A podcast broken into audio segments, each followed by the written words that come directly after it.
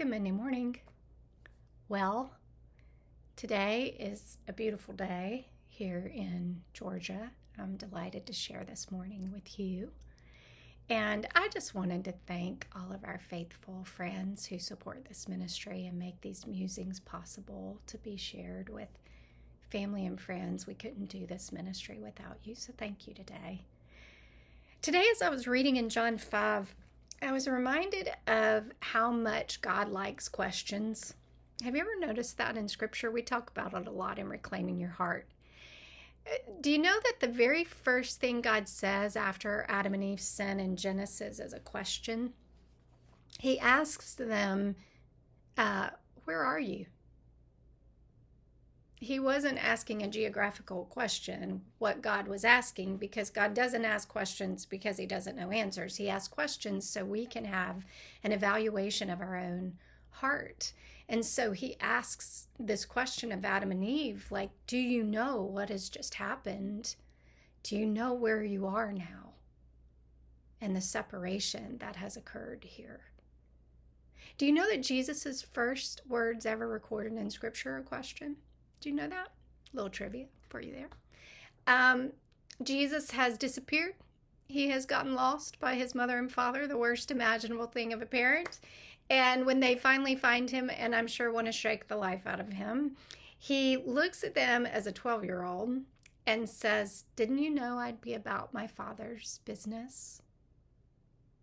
Almost like he's reminding them, hey, wait a minute, we need to remember why I'm here. Now take note, we don't hear from him for another 21 years, so I have an inkling his mother had a word or two for his little 12-year-old question. So I'll be really interested when we get to heaven and figure out what the rest of that conversation was. But today when I was reading in John 5, there's this moment when Jesus encounters, he comes to this place called Bethesda. It's called the Pool of Bethesda.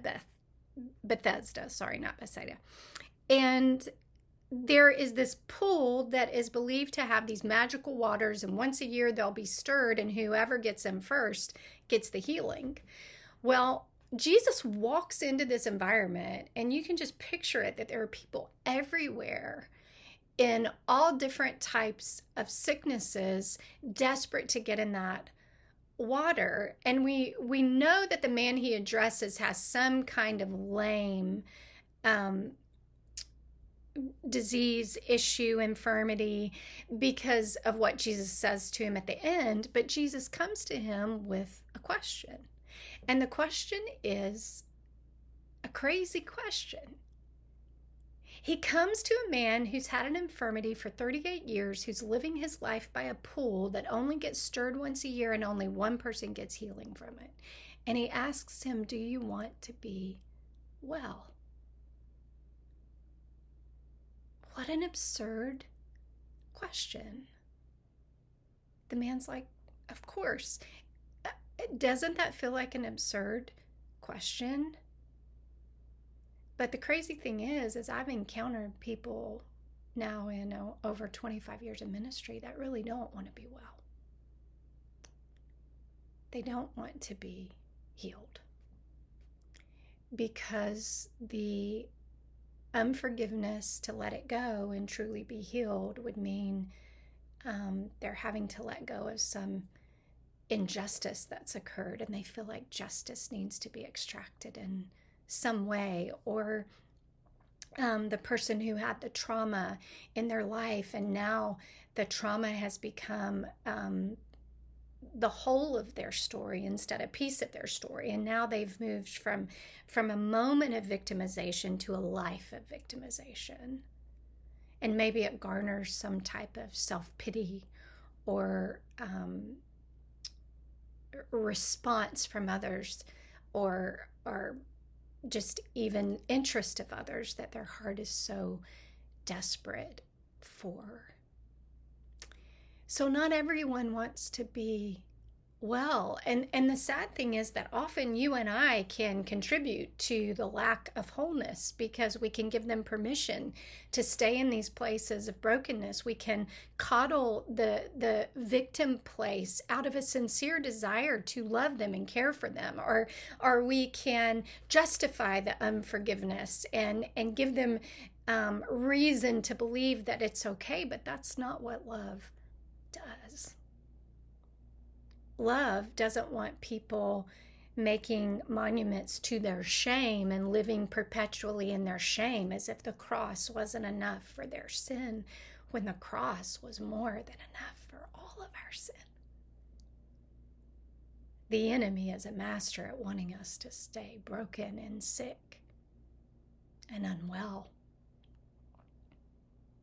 But that's not what Jesus came for. Jesus came, John 10:10 says, to give us life and give it to us abundantly, because Jesus never does anything just a little bit. He does things extravagantly. Does it mean that we won't have challenges and difficulties in this life? No, absolutely not. In fact, Jesus said, don't be surprised. You're going to have tribulation in this world. It's coming. You can expect it.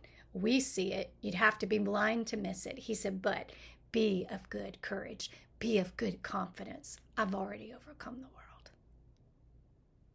The tribulation doesn't get the last say, but yet often we can make moments of our story the whole of our story. And so Jesus comes to a man sick for 38 years and poses a crazy question. Do you really want to be well? Do you really want to be past that moment of abuse or victimization? Do you really want to be past that moment where someone hurt you or offended you and live free of that? Do you really want to be well from the shame of the past of your story or the shame of that situation that happened to you? Jesus says, if you do, he looked at that lame man. He said, take up your mat and walk. He said, walk in the freedom I've given you. When we know Christ and still choose to live in broken places of pain, that is ultimately on us. It's not because Jesus' sacrifice wasn't enough, Jesus' life isn't enough, Jesus' word and goodness isn't enough. It's because we choose not to receive what he's given, so at some point there has to come a divine exchange.